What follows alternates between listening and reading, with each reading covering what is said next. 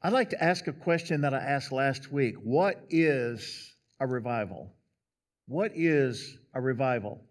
Many people believe it's a time when we gather together for a group of meetings that we just gather together and we invite as many people as we can, and people come forward either to rededicate their life or to join the church or for salvation. But that's not really what revival is. I'm going to quote again what the definition of revival is. Revival is that strange and sovereign work of God in which He visits His own people, restoring, reanimating, and releasing them into the fullness of His blessing. When a Navy ship encounters some, of the, uh, some form of enemy, enemy advance, the captain will hail that oncoming ship to change course. If the ship in question does not heed the warning of the captain's message, then the captain will then have the Navy ship uh, fire a warning shot across the bow of the enemy ship. Now, the reason for this is to warn the oncoming ship to pay attention and to cease and desist from their current activities, and, or else you'll pay the price for their noncompliance.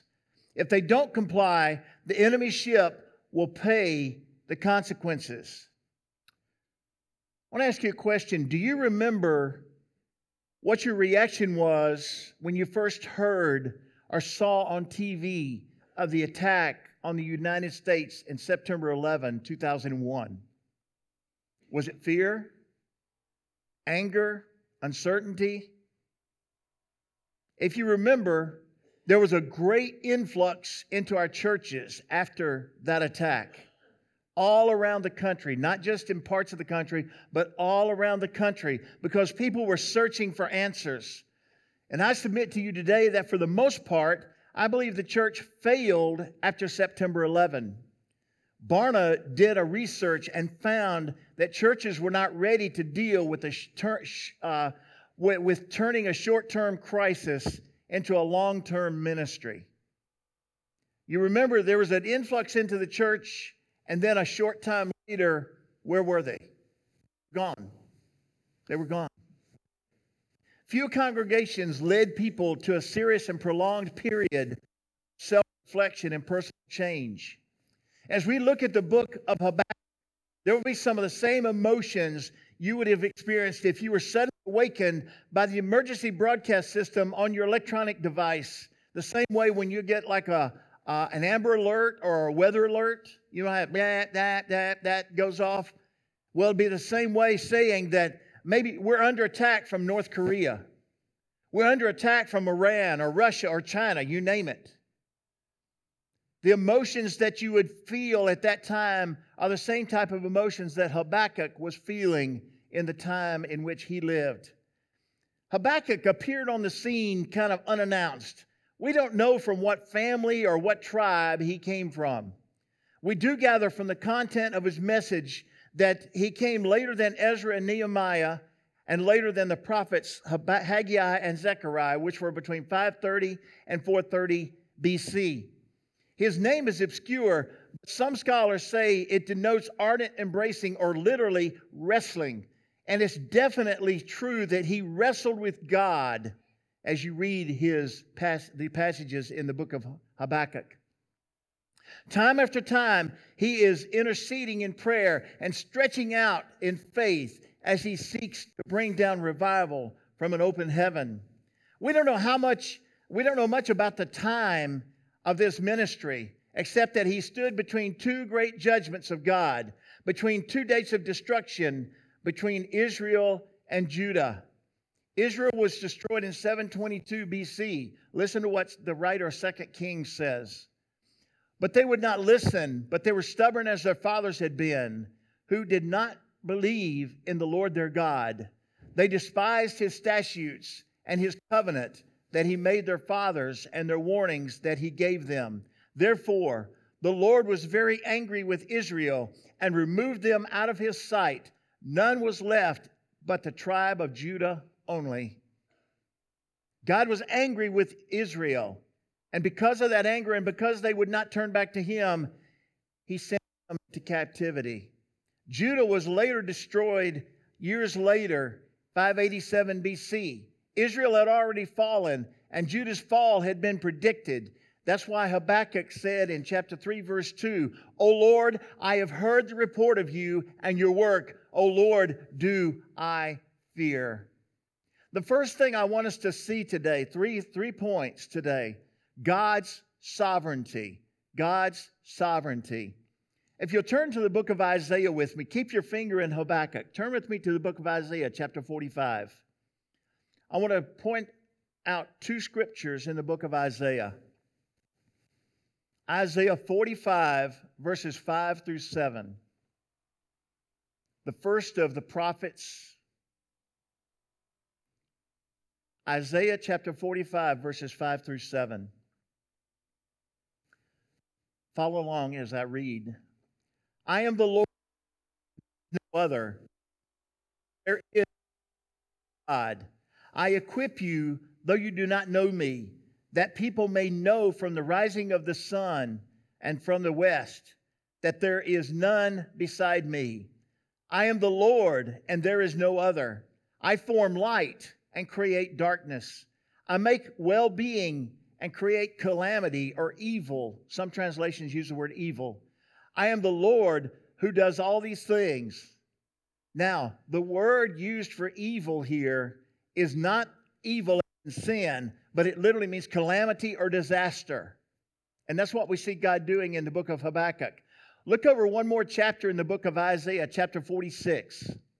Chapter 46, verses 8 through 11. Isaiah 46, verses 8 through 11. Remember this and stand firm. Recall it to mind, you transgressors. Remember the former things of old.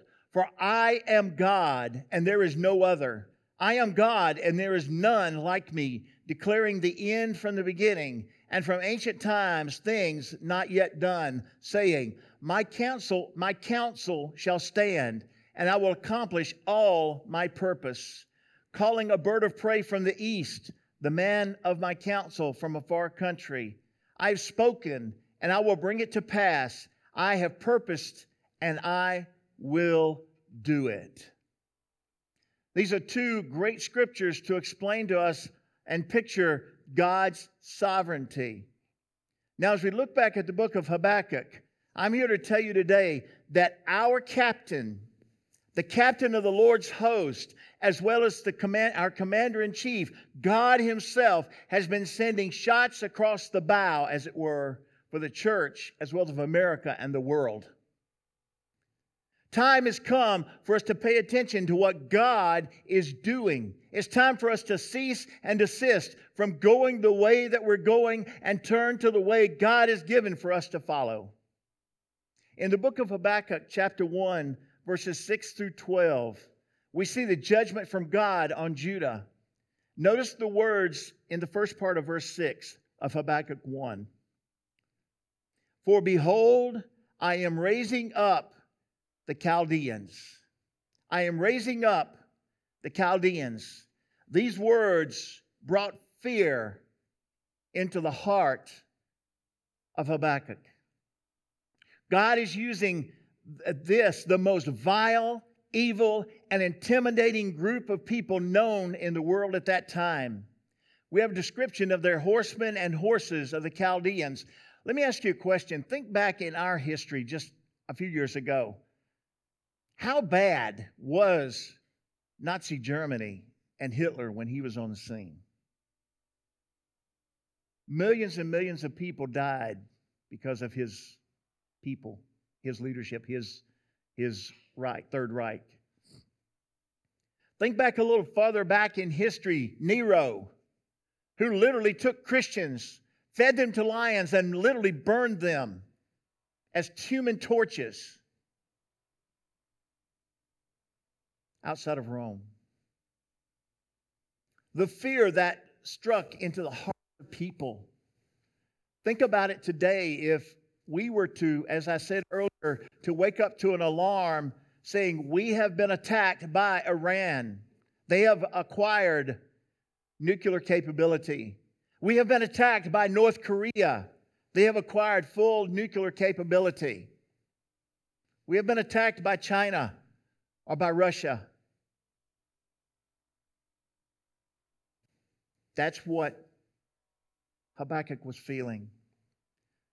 The first thing in sovereignty I want to think is God's description in verses 5 through 11. I won't take time to read it. But when God tells Habakkuk to observe and be, be astonished and to wonder, observe, be astonished, and wonder. There must be something awesome about what God is going to reveal. The fierceness and intimidation of the opponent often depends on the power they possess within themselves. If they're stronger and mightier and more well equipped for battle, their very presence may cause flight, just the very presence of them. This was the case with the Chaldeans, whom God has strengthened to be the agent of justice against a wicked group of people in Israel, Judah. Remember back in earlier parts history of there was a time when they were outnumbered, they were outgunned, they were outmanned. But God said, I'm going to give you the victory.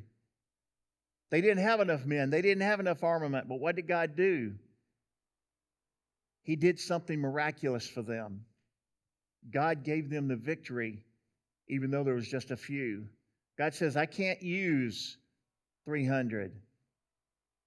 I can't use a thousand.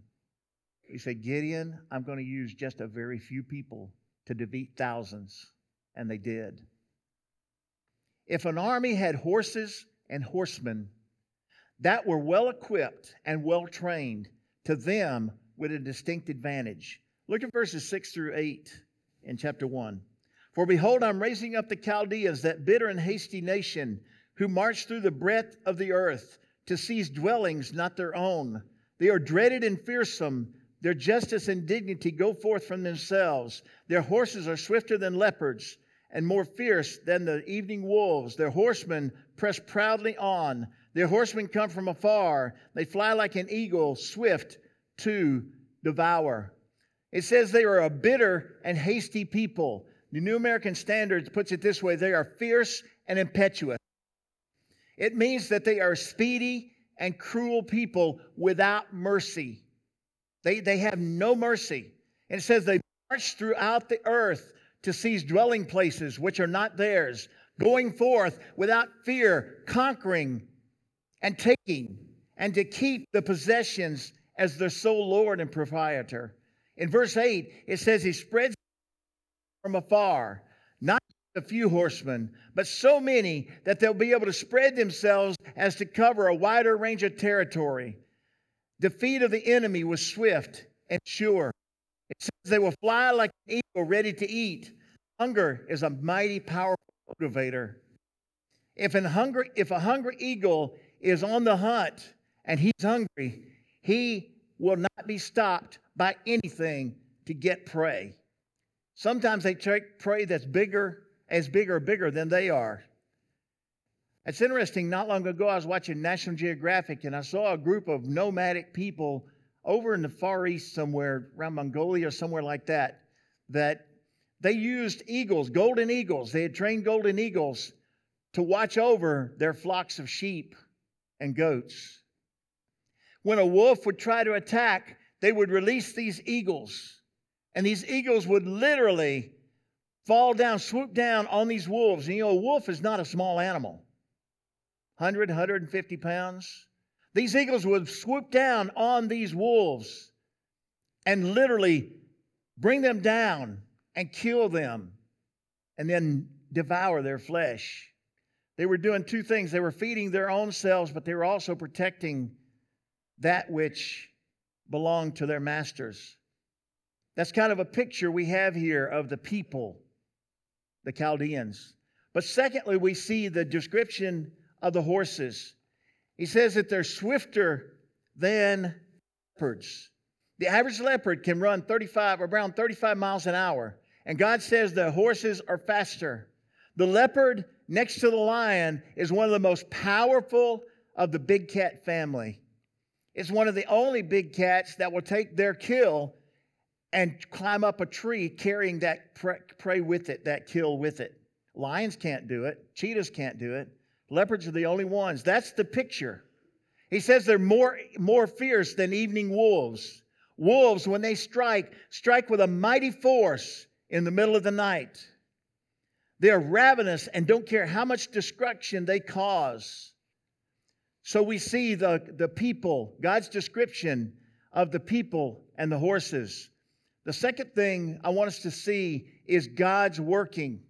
In chapter 3, verse 2, we have these words O Lord, revive your work in the midst of the years.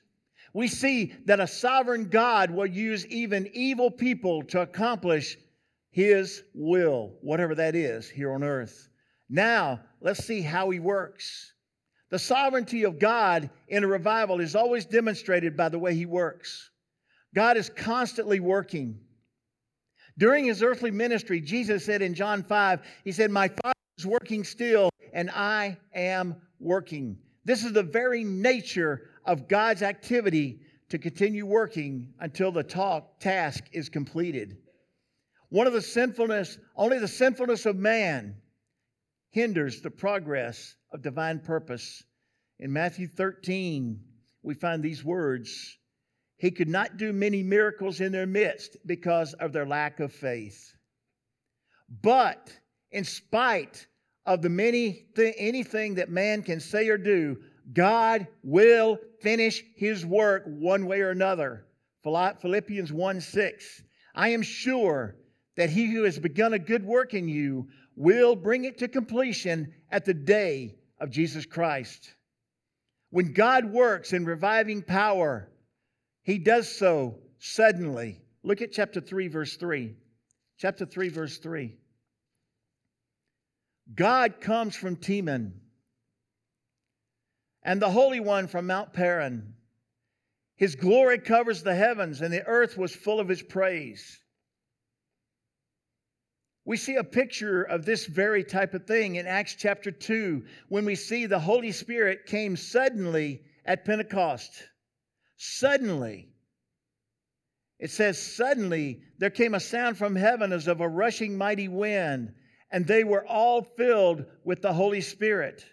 God sent the Holy Spirit, and we see evidence of great revival in Acts chapter 2 that when, when the Spirit came, they were full of divine energy. It says many signs and wonders were done by the apostles. Sometimes our church experience is one where we end up working together, but in the opposite fashion. It, it reminds me of a story I heard about two men riding on a tandem bicycle. You know, that's one of those bicycles where somebody sits in front, somebody sits in back, and they pedal together. They were going up a very steep hill, and after a lot of effort, they finally reached the top of the hill, and the rider in the front said, That was a tough ride. To which the rider in the rear said, Sure was, and if I hadn't kept the brake on, we might have slipped backwards down the hill. Well, think about it. They were working together, but they were working in an opposite fashion. Both of them thought they were doing the right thing. There was divine energy. There was also divine unity. He says, all who believed were together. Unity is one trait that pleases God more than any other. Nothing will please God more than Riverside Baptist Church be in unity as we go forth, taking care of what God has blessed us with, the area where God has placed us in, 5500 Main Street, when it is populated. We must be faithful in what God has blessed us with there. Winning people to Jesus and after they're won to Jesus, we disciple them and make sure they grow. Divine unity. There was also divine charity. They had all things in common and they sold their possessions. They sold their possessions and goods and distributed them to all as any ha- as had need. There was a divine consistency. It said day by day they attended temple together. There's no problem here with church attendance when God brings true revival to our hearts. Listen, when God brings revival, the church house will begin to be full. But it starts with just a few. It starts with just a few. The next thing we see is divine radiancy. Listen to this. Day by day, breaking bread in their homes, they received their food with glad and generous hearts. That word glad used here describes exuberant joy. Joy is one of the fruits of the Spirit, and that pleases God. That if we have that joy in our heart, that true joy. We also see divine purity, for it said day by day in Acts 2, they eat their food with singleness of heart. This is the only place in the New Testament that this word singleness is used. It means free from rock, stones, or grit. It suggests the thought of purity from anything that creates friction in one's personal or spiritual life. It's a transparency with each other. That brings glory to God. And lastly, in Acts 2, we see they had divine liberty. It said, day by day, praising God and having favor with all the people. And as the Lord added to their number day by day those who were being saved. This shows God's people being uninhibited in their witness. When God begins revival, we will not have a problem with going and sharing the gospel with people around us, whoever we come in contact with.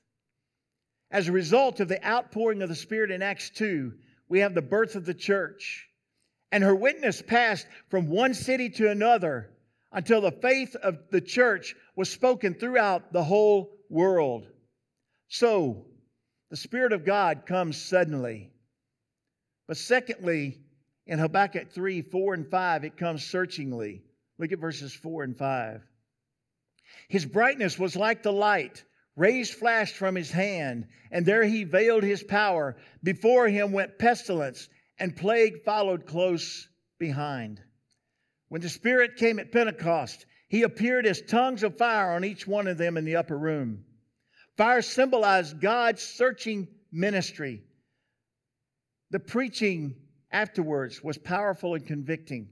Revival can never come without exposure and judgment of sin. It's searching. But in verses 6 through 12, we see that he came solemnly. I won't take time to read all of that. But here, Habakkuk uses allusions to the Exodus when the Nile was turned into blood, when the sun stood still on the day that Joshua's army won the battle at Gibeon, the parting of the Red Sea in the escape from Egypt. He recalls how God marched through the land in indignation and trampled the heathen in anger. As God's people marched toward the promised land, any peoples, any resistance they came upon, God gave them the victory. And even after they the, took the promised land, God gave them the victory time and time again. Habakkuk has always po- already pointed out about God your eyes are too pure to approve evil, and you cannot look on wickedness with favor in chapter 1, verse 13. The prophet is only saying again that we cannot expect revival if we are not prepared to humble ourselves under the mighty hand of God and accept his judgment, to humble ourselves and accept his judgment on every appearance of sin. Habakkuk's faith was strong he believed God would bring future revival just as much as he believed that God was brought past deliverance. Not only was it sudden and not only savingly, but it was also, it was suddenly, but now it's savingly. Look at verse 13 of chapter 3. You went forth for the salvation of your people, for the salvation of your anointed. You crushed the head of the wicked, laying him bare from thigh to neck. What a picture in colorful and challenging language. The prophet describes the mighty saving activity which follows in the wake of revival. God's purpose is always redemptive in its outworking. Now, let me say this evangelism is not revival. But evangelism will always, always, always follow revival.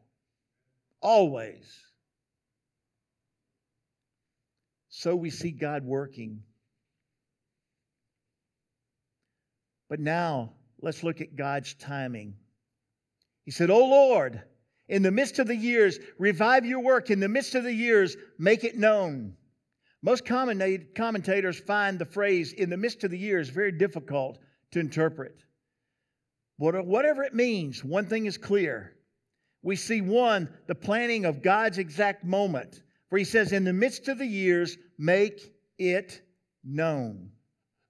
When Jesus was about to leave the earth and ascend into heaven, The disciples wanted to know exactly when he would again would restore the kingdom. And Jesus replied this way It's not for you to know the times or the seasons which the Father has put into his own power. Listen, we may not know when, but we do know for certain that God always works on time. Jesus came when the fullness of time was come. The Holy Spirit came and the day of Pentecost had fully come. Jesus himself says that he does not himself even know when he is coming again. Only the Father has reserved that for himself. And there's coming a day when the Father is going to look and say, Now is the time. He's going to look to the Son and say, Now is time. Go, go, go. Establish your kingdom. What a relief to know that God has planned exactly when to send revival.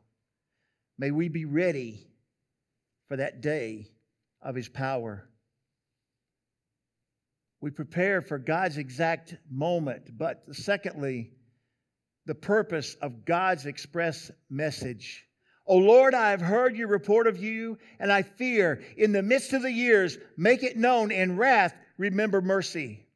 Think back some 500 years ago, during the time of revival we call the uh, Reformation. The message that rang out clearly and loudly was the central word of Habakkuk found in chapter 2, verse 4 The just shall live by faith. After these words, the just shall live by faith, sunk into the heart of Martin Luther, and it really got a hold of him. He got off of, off of his knees. He went and he nailed the 95 Theses on the doors at Wittenberg, and then the Reformation was on. During the 17th century, when the revival of Puritanism came, we see the message of the sovereignty of God and the responsibility of man revived. The 18th century saw the first evangelical awakening with the restatement of the simple gospel message of Jesus. John Wesley and George Whitefield traveled all over the British Isles, calling on men and women to repent and to be reconciled to God. Most of the well established evangelical societies we know today were born out of the Great Awakening in the 19th century. When we see revival take place, we see the ministry of God's Word greatly empowered by the Spirit. One person said this of the preaching when revival comes Preaching in revival times is not always graceful or polished, not even eloquent at times, but it is always powerful always powerful.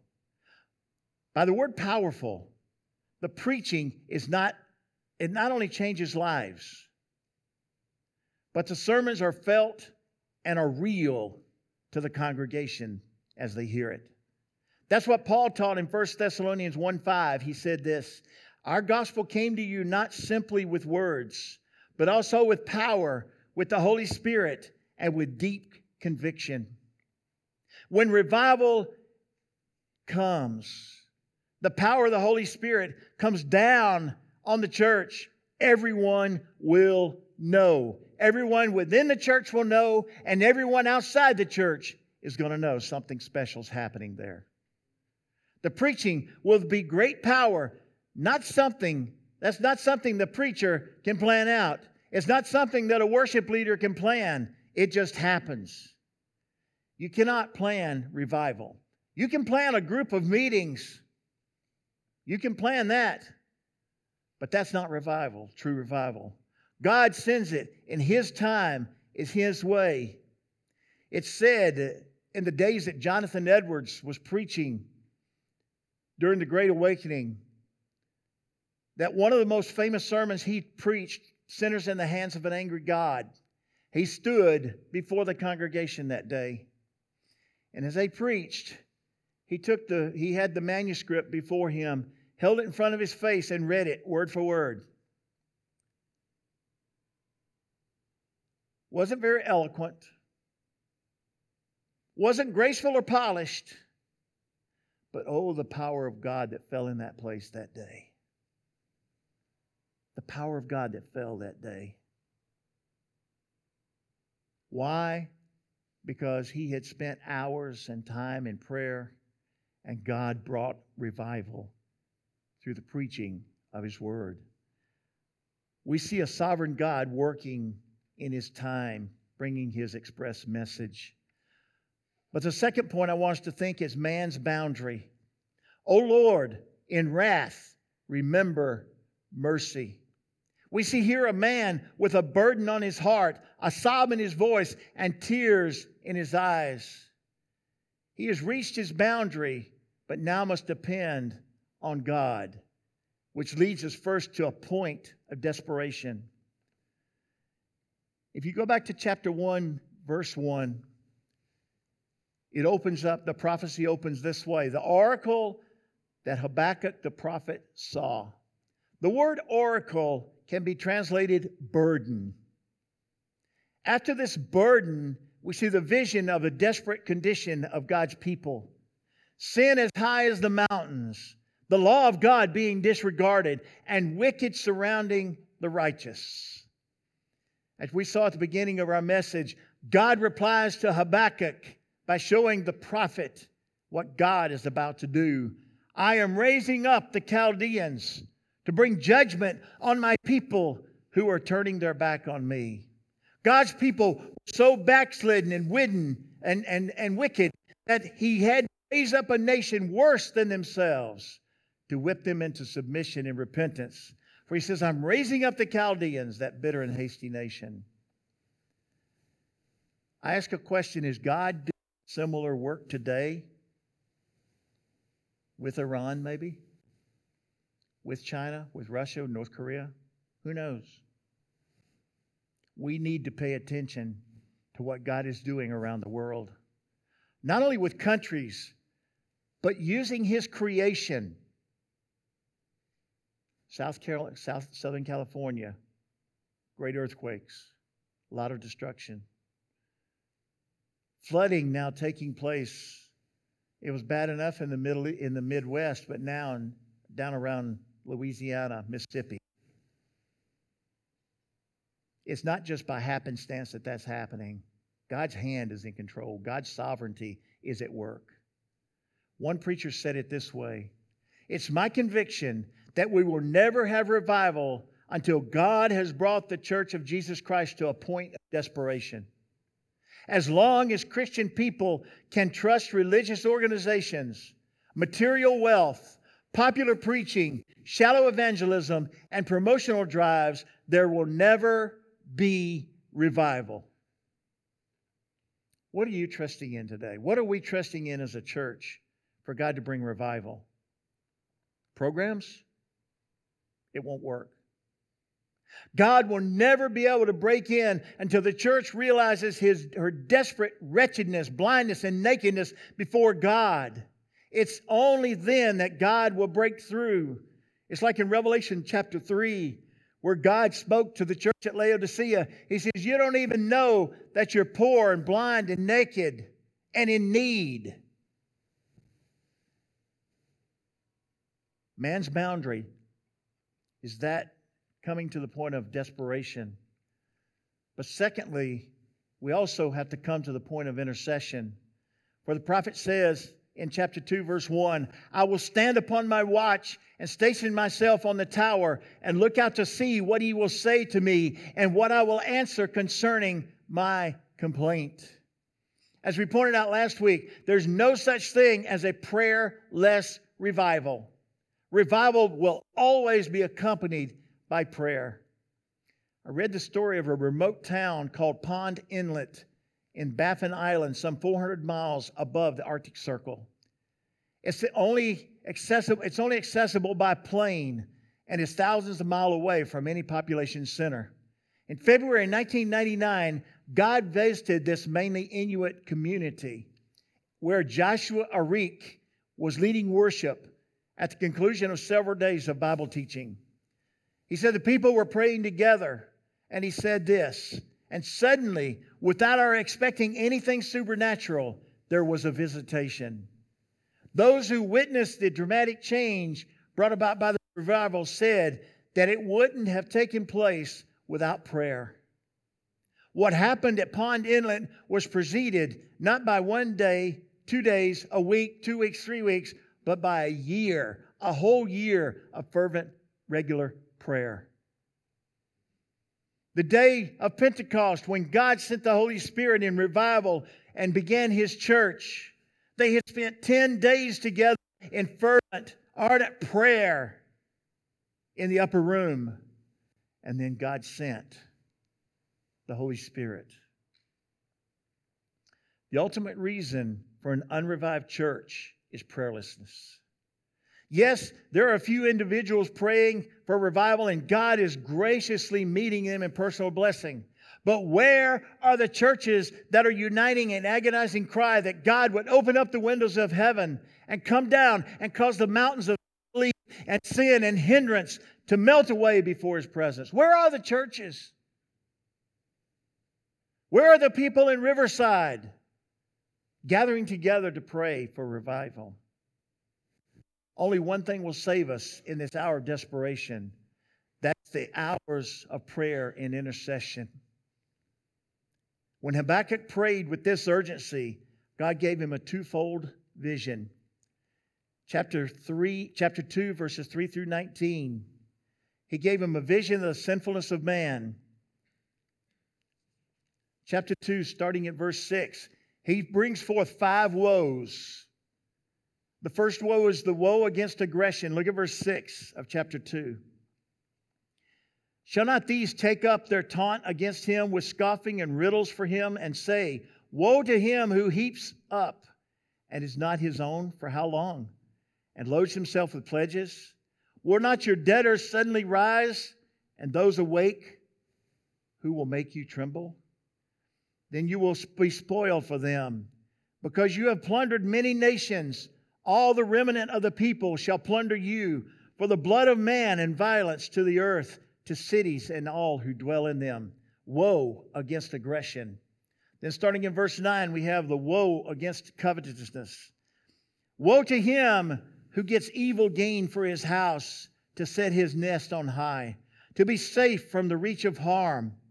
You have devised shame for your house by cutting off many peoples. You have forfeited your life for the stone will cry out from the wall, and the beam from your woodwork respond. The woe of covetousness. Thirdly, starting in verse 12 through 14, the woe against violence. Woe to him who builds a town with blood and founds a city on iniquity. Behold, is it not from the Lord of hosts that people labor merely for fire, and nations weary themselves for nothing? For the earth will be filled with the knowledge of the glory of the Lord as the waters cover the sea. The fourth woe, woe against humanity, verse 15. Woe to him who makes his neighbors drink. You pour out your wrath and make them drunk in order to gaze at their wickedness. You will have your fill of shame instead of glory. Drink yourself and show your uncircumcision. The cup is in the Lord's right hand come around to you, and utter shame will come upon your glory. The violence done to Lebanon will overwhelm you, as will the destruction of the beast that terrified them.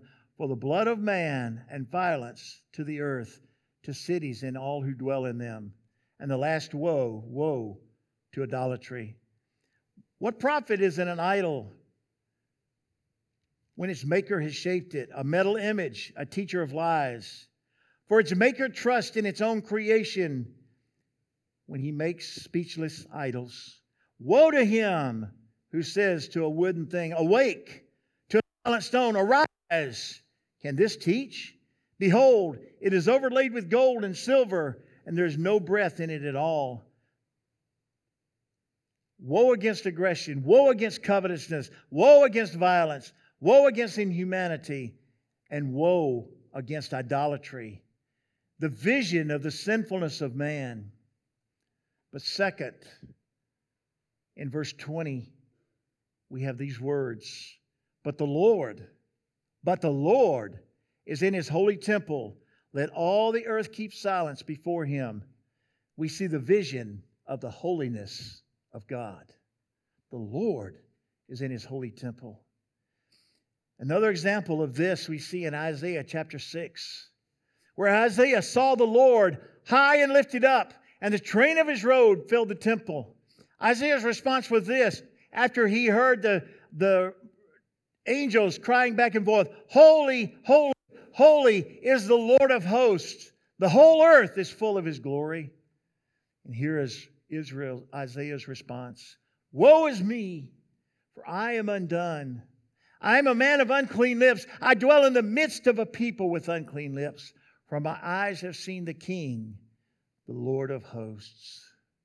We will never be serious enough in our praying for revival until we fully understand the human sinfulness compared to God's holiness. Here is man's boundary that brings him to the point of desperation and intercession because of man's sinfulness and God's holiness. So we've seen the sovereignty of God, God's sovereignty, and man's boundary. Lastly, we see faith's opportunity. O Lord, in the midst of the years, revive your work. Now look down at verse 17. Though the fig tree should not blossom, nor fruit be on the vines, the produce of the olive fail, and the fields yield no food, the flock be cut off from the fold, and there be no herds in the stalls, yet I will rejoice in the Lord. I will take joy in the God of my salvation. God, the Lord, is my strength. He makes my feet like the deer's. He makes me tread on the high places. Faith's opportunity. God's work is found in these verse in these words, chapter 2 verse 4, the just shall live by faith. This faith that Habakkuk refers to as a faith that can only be possessed by God's people, for it is the gift to them from God himself. For we are by grace are we saved through what? Faith. It is not of works, lest any man should boast. It's a gift of God. God's people has been decimated by one of the most ravenous and vile people that has ever lived.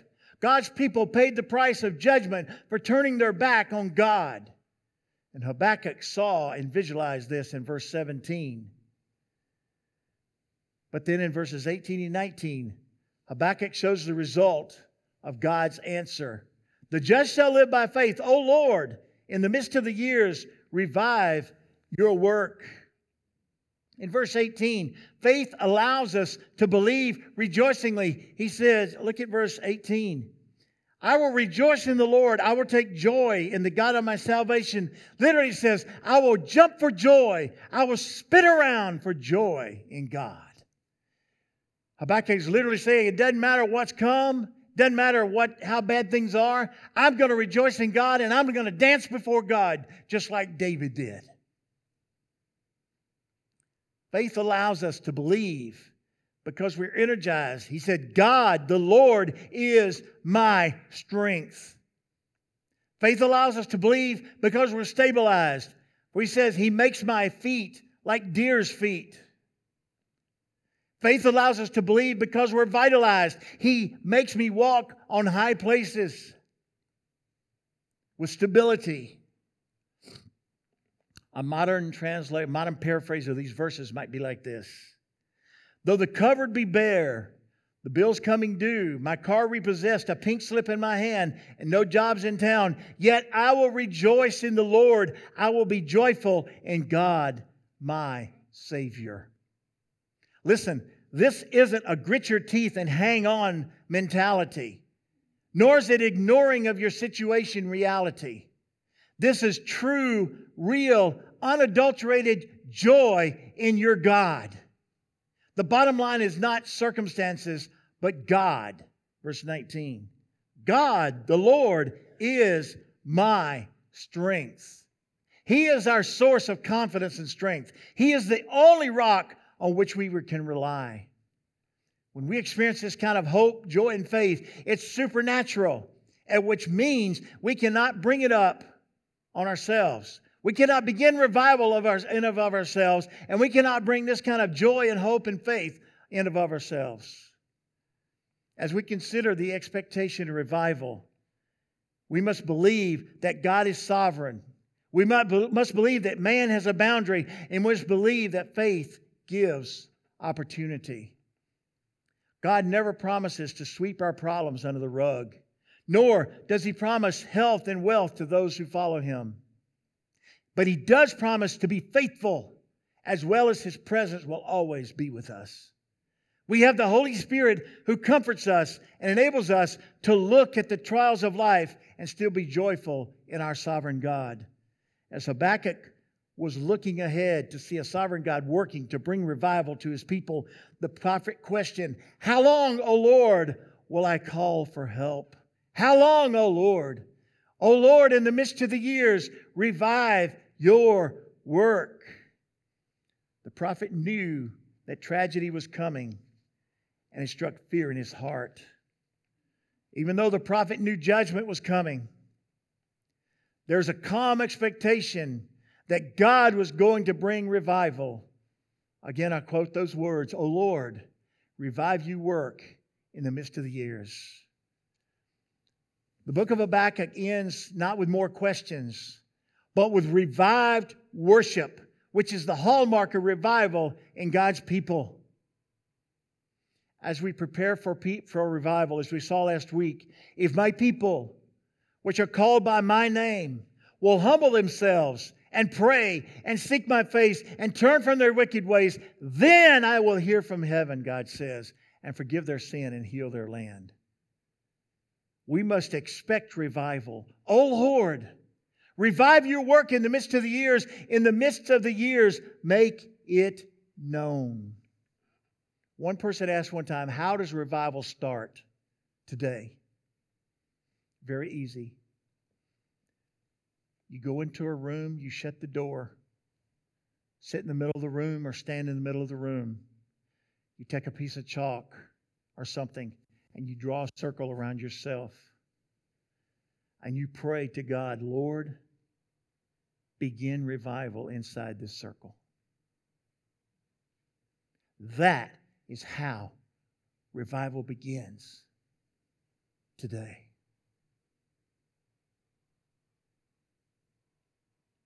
Listen to the words of this song by Stephen Camp. We've turned from your ways, Lord. Your fruit we've ceased to bear. We lack the power we once knew in our prayers. That gentle voice from heaven we cease to hear and know. The fact that he has risen no longer stirs our souls. Though we've been unfaithful, we've never been disowned. The spirit that raised Christ from the dead compels us to his throne. Revive us, O Lord. Revive us, O Lord, and cleanse us from our impurities and make us holy. Hear our cry. Revive us, O Lord. Let's pray together.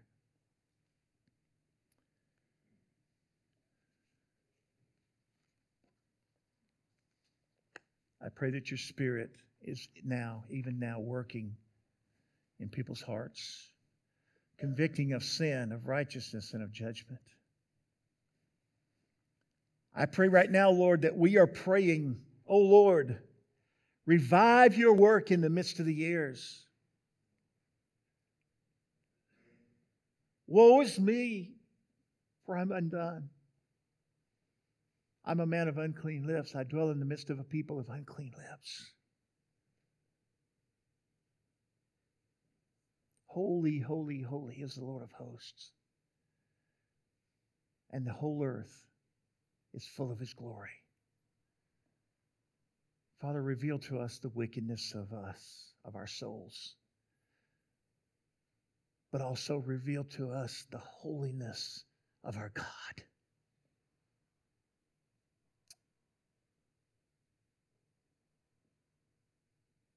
I pray right now, Lord, that you will bring revival to Riverside. And that, Lord, you'll begin within me. Oh, Lord,